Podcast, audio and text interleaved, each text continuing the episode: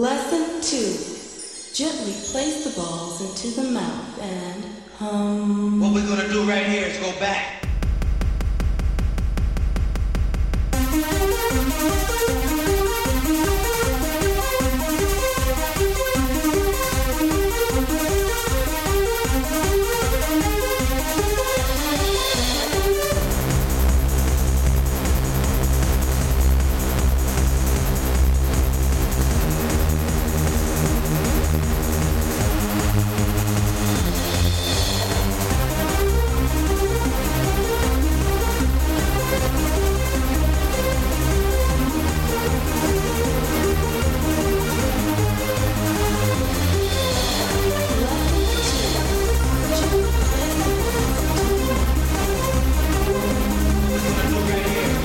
Thank you.